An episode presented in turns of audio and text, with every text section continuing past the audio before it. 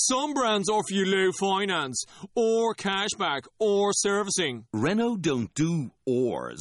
We do ands. The Renault Kadjar with 1.91% APR and 1,000 euro cashback and three years servicing, saving you thousands. Renault, the brand with the ands. Visit your local Renault dealer. Finance is made under a hire purchase agreement. Terms and conditions apply. Deposit required subject to lending criteria. See Renault.ie. Welcome to another podcast by InsideCarolina.com, the independent voice of UNC Sports, your home for Tar Heel football, basketball, and recruiting. Welcome to the Inside Carolina podcast. John Siegel here with Sean Moran of Sean Mo Hoops. Uh, it's been a while since we talked, Sean. There's been quite a bit of recruiting news that came out. There's been some shifting in the recruiting rankings. And so I wanted to start there because earlier in the week, 247 Sports released their final top 100, and there was some pretty good movement for UNC's top two commits, Nassir Little and Coby White. Where do they end up actually finishing at in those rankings? Yeah, so Nassir Little finished at number two in the rankings, uh, which UNC hasn't had a, a, player that high since you know Harrison Barnes. But that was, uh, you know, somewhat of a surprise him making that leap. They had him, I believe, around number eight earlier uh, in their in the season, and then uh, Coby White ended up finishing at at number 23, which I think uh, he stayed, you know, right around where he was at originally, and then you had uh, Leaky Black, who was at number 76. But I think the big news was the jump that Little made, and in large part due to his play uh, at the McDonald's game and then the Jordan Brand Classic.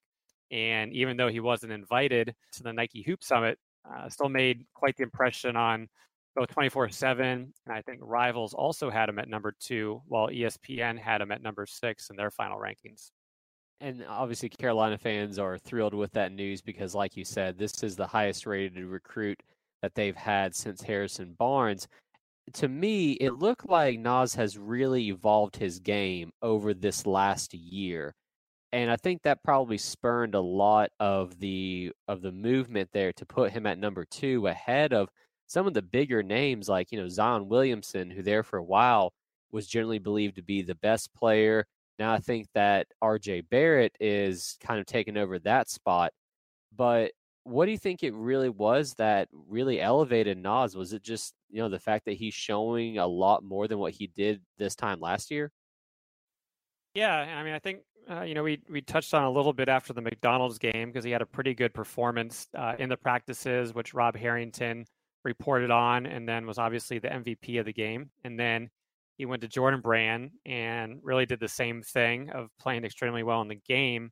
And by all accounts, in the practices, brought his energy and, and did very well. And uh, I think there was even a story from Jonathan Givony of ESPN Draft Express kind of reporting on a one on one matchup that uh, Naz and Cameron Reddish ended up playing uh, during one of the practices or maybe after practice. And really, Naz just took it to Cam and kind of bullied him uh, throughout the throughout the one on one. So, you know, I, I think it's definitely been a lot of improvement uh, throughout the course of the year. And one thing we mentioned last time was really his the increase in his fluidity of kind of being from a straight line driver to you saw him in the McDonald's game hitting you know basically threes off the dribble, uh, looking to drive, uh, step back jumpers. So really adding a very versatile, um, you know, uh, being becoming a very versatile offensive threat.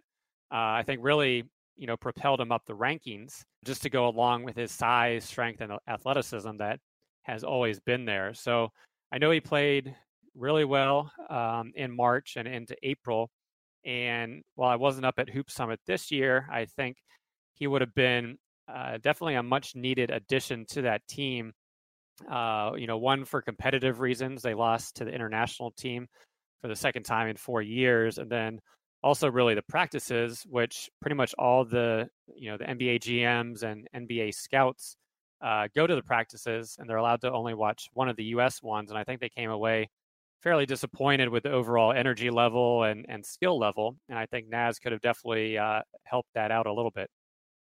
And for those who are looking to get more information on that Hoop Summit, even though Carolina did not have a commit in that game, you know, just in case anyone was wanting to to listen to it, I think you did a podcast on that with Michael Weisenberg. Is it yeah, Sean? Guy, uh, Michael Weisenberg, who writes for NBADraft.net, and I've been going. I went three years in a row, so I didn't make it this year, but uh, Mike Michael lives in Portland, and he made it to pretty much all the international and uh, U.S. practices. And for a usually very jubilant guy, was pretty depressed just having to talk about uh, really the practices and the game itself, just due to uh, I'd say the poor makeup of the the U.S. team. Uh, you know, I think there was a lot. Obviously, there was injuries, so some players, some of the top level players, sat out like a Zion.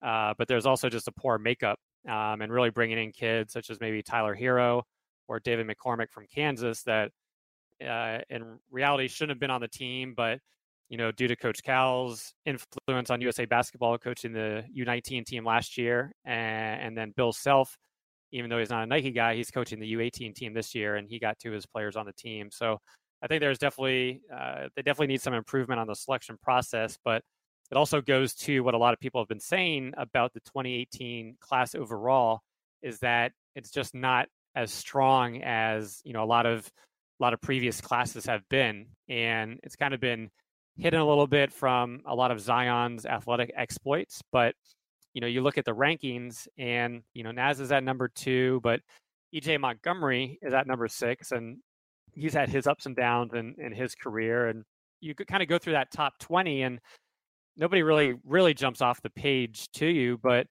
uh, I, I, think actually there's some players in the in the 20s, such as Coby White or or Brandon Williams or even Louis King and Jahvon Quinerly that will prove out to be better than some of the higher ranked players. But overall, I just think it goes to a lack of overall overall talent in the class, and that was a big reason for you know maybe kind of the disappointing hoop summit this year.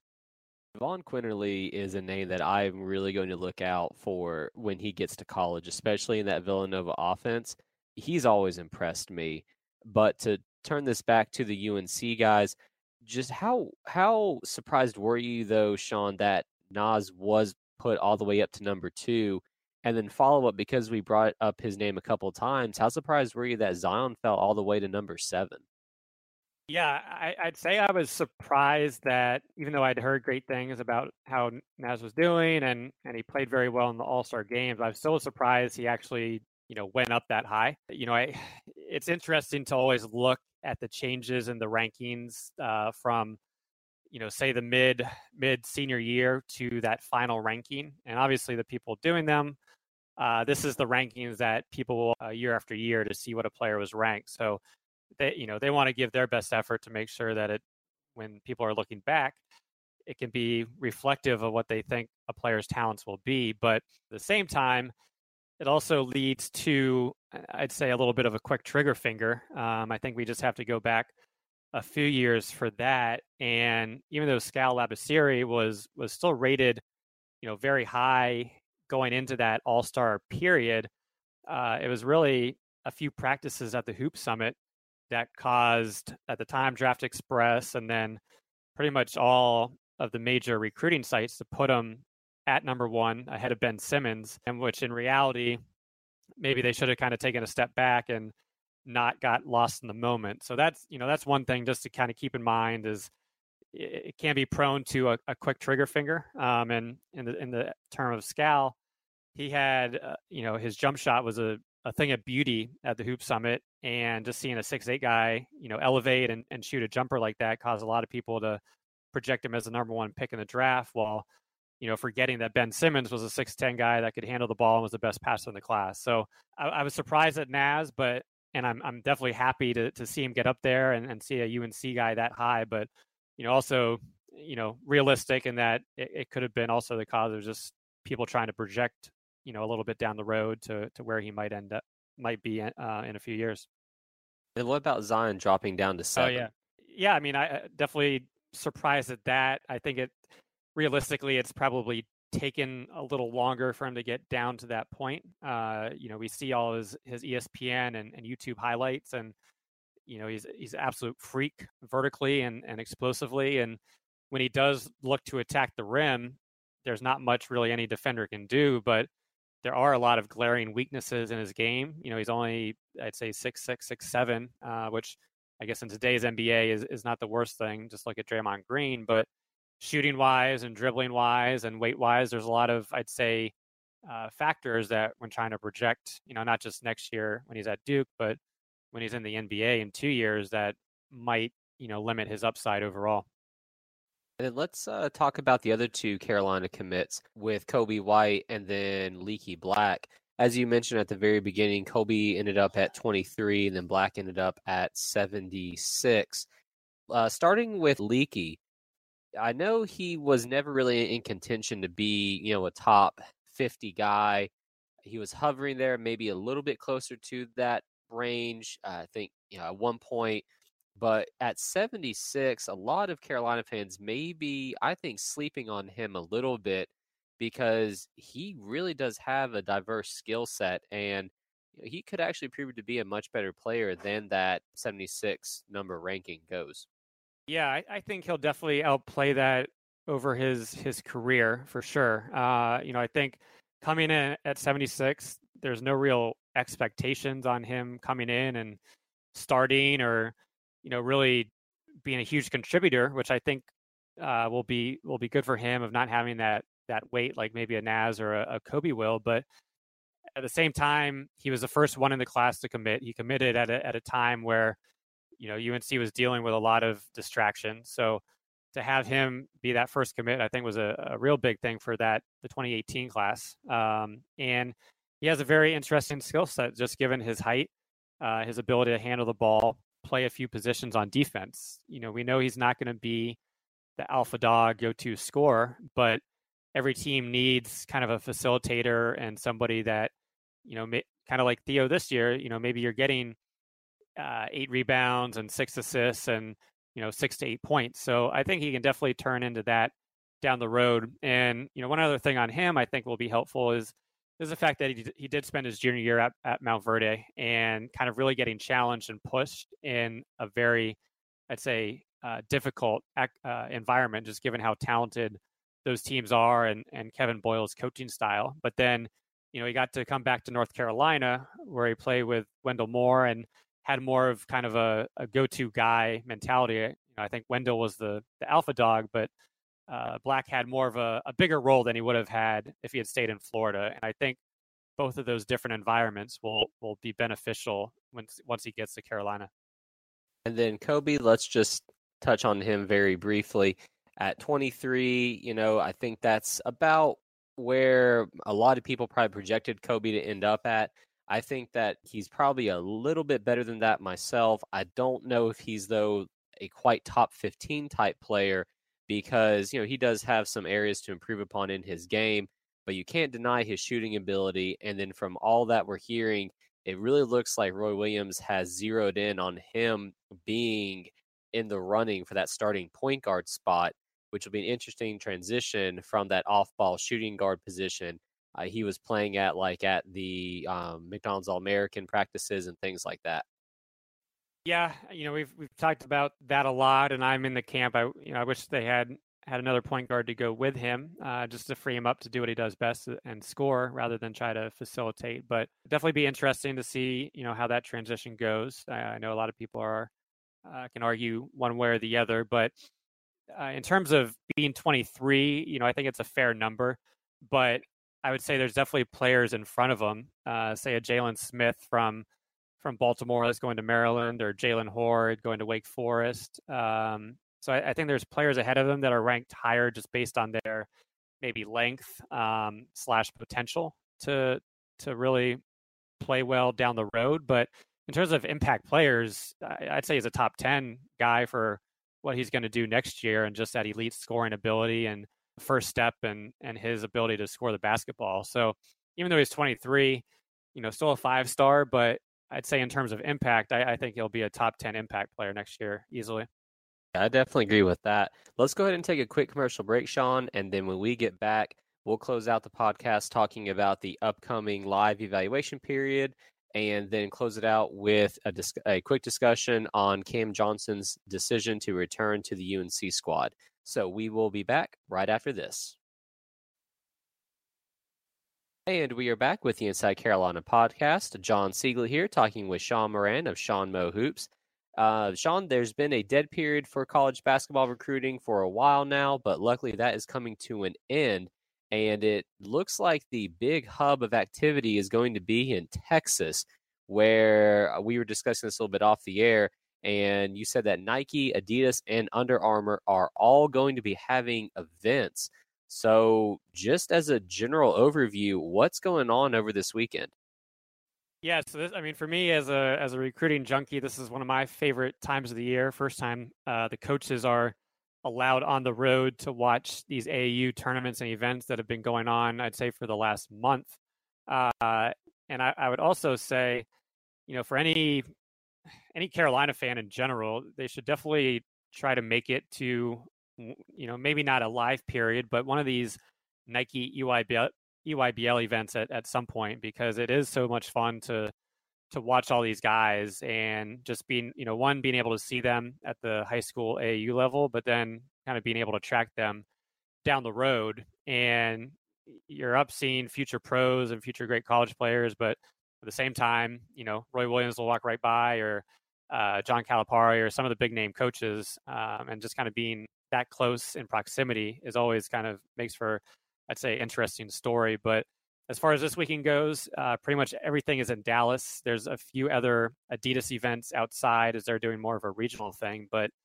Nike, uh, they're going to be the main main player in AAU, and, and they're having their big tournament in Irving, Texas, a little outside of Dallas, and then Under Armour is about 25 minutes south of Irving as well, and then you have Adidas uh, which is actually over in Fort Worth. Uh, so I think that's about an hour west um, of Dallas and and where Nike is. But you know, I think really all the all the big time coaches and assistants are going to be in Dallas starting tomorrow at at I believe 5 p.m. Uh, and I'm I'm I'll be there as well. So def- definitely looking forward to you know seeing who the UNC staff is watching and to seeing what players uh, start to start to jump up the rankings. So, in terms of who the UNC coaches will be there to watch, if you could give me like maybe, I don't know, like a top five or just who do you think are the biggest names that they're going to be looking at during this time period? Uh, that that's a great question and one I'm trying to uh, figure out now as I try to plan plan my schedule. And I feel usually you've kind of been able to pinpoint where Coach Williams is going to go, or maybe some of the assistants. And honestly, I I don't have any idea where they're going to uh, go that first Friday night. Uh, I know Adidas, uh, Will Baker, who uh, is in the class of 19, uh, or sorry, 2019, is playing uh, Greg Brown, class of 2020, both Texas guys, and Roy has been really busy with with Will Baker's recruitment over the past month. So I'm debating if if that's where they're going to end up, and if I should make the trip to Fort Worth for the Adidas on Friday night. So I think Will Baker is definitely up there in that that top five echelon. But I also think uh, Armando Bacot, the kind of the big guy that Roy's really made an effort, uh, really going back into February uh, to prioritize as as one of the bigs in the class, and I, I believe he's playing with CP3 on the Nike circuit and Wendell Moore. Uh, so I think you know on on Friday or Saturday, Roy will definitely be at at some of those games, which will you know a little bit will make it hard to kind of see how much effort and and focus they're putting in on Wendell Moore, who is playing on CP3, played on their 16s last year, and uh, was obviously a priority recruit for UNC. And then things kind of cooled off in November, and uh, you know how hard is UNC still looking at at him as a question mark, and what other wings are they kind of you know bringing into that potential offer ta- territory? uh, is definitely a, a, good question. And uh, you know, there's some other players with offers such as a Vernon Carey or James Wiseman that are are not realistic shots. Uh, definitely Wiseman, and maybe to a lesser extent Vernon Carey, a, a big guy from Florida. Um, so it's really going to be interesting to me just to see who Roy uh, decides to prioritize, and each assistant has their own you know, I'd say own method of of watching players. Uh, Roy will definitely stay at least for a half and and get a good viewing in, uh, whereas some of the other guys might be more just walking around, checking out the scene and and and watching some of the, you know, either younger guys or other guys that they have interest in, but don't have offers just to see how they're doing. And Sherrill put a great list together on the premium page of, I don't know, maybe 40 to 50 players that they could be potentially watching. So it's going to be very intriguing to me just to see uh, what their plan of attack is this weekend. Yeah, that list on the basketball premium board was pretty extensive there. I think that when you're looking at the class of 2019, I see a few trends that are really emerging where it looks like Roy is trying to land a elite level post player and then a point guard or at least someone that's capable of handling the ball. Is that, you know, am I alone in thinking that or have you kind of been or do you kind of see that emerging as well, Sean? Well, you might be alone on the, the point guard spot since they have uh, Jeremiah Francis, but he is out for the. He's still still injured. Uh, but I think you're dead on with the big guy uh, as as a you know you're going to lose Luke Maye, and obviously they'll have at the time rising juniors and, and Manley and Brooks, but they really need to land a quality big in this class. Uh, and then I think it'll be interesting the wing situation. I know they're looking for a, a wing guy that, as you said, can handle the ball uh, such as I think Wendell Moore was their main priority, and and now does it stay Wendell or or does it does it you know venture off into to some of the other other potential players uh, that that fit that that billing? Is it a you know a Scottie Lewis who's you know a, a highly ranked player, or does Josh Nickelberry kind of start getting that attention, or or even a Josh Green who uh, has received a little UNC buzz, but a guy who's uh, Australian that's playing at IMG that uh, has really been lighting up a lot of the the All Star circuits. Um, so, yeah, I think you know you're you're dead on with the big guy, and and it'll be interesting to to see what happens. I think as as far as like the point guard thing, I, I should have you know, been a little bit clarified with that, and I think. No, I, well, I, I think well, yeah, I think Roy just wants guys that can really handle the handle ball. the ball. Yep. Yeah. And even, you know, Francis is I like his his potential a lot, but I don't know, Roy really seems to enjoy having multiple guys on the court at the same time that can, you know, guard at the perimeter, but at the same time run the offense. And he's always said that he wants to have multiple point guards on scholarship at the same time. But if you're looking at the roster makeup, you know, if even assuming well, and I think the the expectation is that Coby White will be around for his sophomore year, but still, that's only going to leave Coby and Francis. And you know, if the Coby at point guard experiment doesn't really work out, I mean, who's to say you know that Roy may not make adjustments for that in that 2019 class?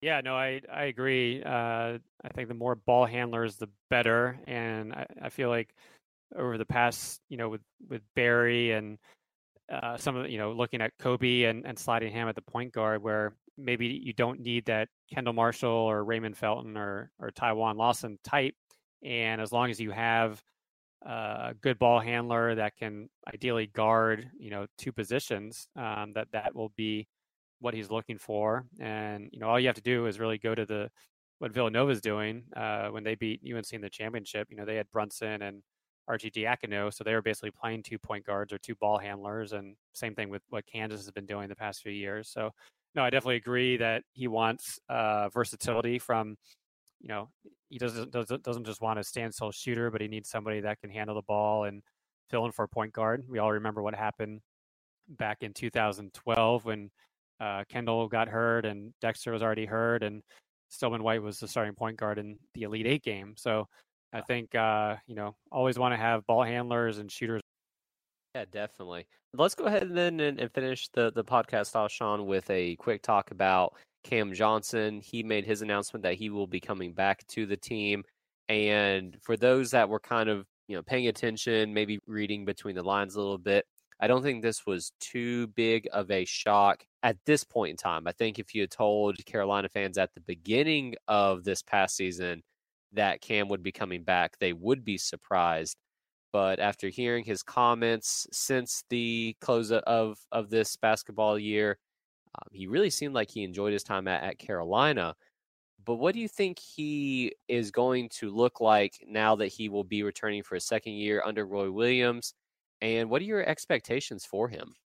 Sure. Uh, yeah, I think you know, one of the podcasts during the year, you know, I think I kind of assumed that he was gone, just given his age right now and what it will be next year. And I know uh, certain NBA teams had definitely been trying to dig into his background a little bit more during the year in case that he he did go pro. But you know, as as time went on, and then you know we, we saw the injury, it kind of became apparent that he would be coming back to school, and I, I think it's a you know a huge it's a huge return for the Carolina program, just getting him for one more year because he was hurt a little, you know, during the year and only only played 26 of the possible games. So really getting him him healthy and and as kind of one of the go-to guys this season will be enjoyable to watch. Uh, you know, for Cam, he definitely had a good year.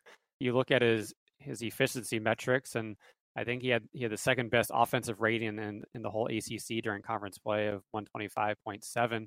But at the same time, you came in thinking of Cam as a shooter, and he shot almost 42% from three at Pittsburgh. And he came in and every shot that he took, to me at least, looked good just because he has such a pure form, but he only hit 34% of his outside shots. And, you know, he, he kind of took a, it was a pretty good distribution of equal on the left and right wing. He's a little bit better on the left wing, shooting about 37%, but was pretty poor at the top of the key, uh, going seven of 22 for the year. So I wouldn't be surprised to see a rise in his shooting numbers and ideally get back to that 40%, kind of potentially similar to what, what Justin Jackson did. I don't think to the such a large extent since Justin wasn't shooting that well as, as a sophomore, but I would definitely wouldn't be surprised to see a jump in his three point percentage just as he is now more comfortable in the system and more comfortable with his teammates. So I think definitely a big addition and and should help the team immensely next year alongside of Kenny and and Luke and Coby and and Naz as well. All right, so you are now Coach William Sean. It's the start of next season. Assuming everyone on the roster is healthy, who is your starting five, and who are your first players coming off the bench? All right, I'm going. Uh, let's see, Coby, Coby at the one, uh, Kenny at the two, and then I'm going with Naz, Cam, and Luke Maye. Uh, so that puts Maye back at the you know the center spot, which I think presents some some mismatches on the offensive end, but as we saw, can definitely give up give up a lot of size on the defensive end. So coming off the bench, uh, I think you know I could see Leaky getting uh, uh you know probably not maybe playing early on, but definitely getting some spot minutes at the guard spot. And then, you know, really it's uh, hoping Sterling Manley makes that potential jump that a lot of people are expecting. Um, and at the same time, Garrison Brooks. And, you know, I know this year is kind of, all right, let's see, let's see how, that, how they do in the first half. And then whoever plays better kind of gets the second half playing time. But I'm really hoping that we'll see a more consistent effort um, out of both of both of those guys. And then, uh, you know, you'll have, you know, seventh uh, coming off the bench, hopefully healthy and, and kind of getting a good uh, off season in, and then you'll have, uh, you know, maybe Andrew Platek coming off for for spot minutes as well. And I've always, uh, you know, kind of been I've been a Brandon Robinson fan, and I think he has potential, but once again, it's going to be crowded for him to get minutes. So I think he could ideally be that that top you know six man coming off the bench or seventh man for the for the wings, but he'll definitely need to get more consistent. But overall, I think a, a pretty deep team right off the bat and some good you know senior leadership with with Luke and Kenny and and Cam, uh, especially just going back to the recruiting cycle when that class was rated pretty pretty poorly and everybody was a little disappointed in in the outcome of the that specific class history will look favorably upon those guys, and they have developed, I think, in ways that have far exceeded what any Carolina fan could realistically expect. But Sean, I really appreciate you you coming on here and talking with me, man. Uh, what's coming up on your podcast? Any big news, or is it just all about this uh, open evaluation period that's coming up? Yeah, just all about the open evaluation period. Uh, looking forward to hopefully coming back on with you and and kind of talking about what I saw and what I watched. But uh, should be pretty active on the message boards this week, and hopefully uh, pumping out some some good uh, good articles on on the players that the staff has been watching. Yeah, man, we'll definitely get you on next week to recap everything. Uh, but do appreciate it, Sean. And until we talk again, everyone out there, we'll talk with you again soon. Thanks for listening to InsideCarolina.com. the independent voice of UNC Sports. Your home for Tar Heel football, basketball, and recruiting.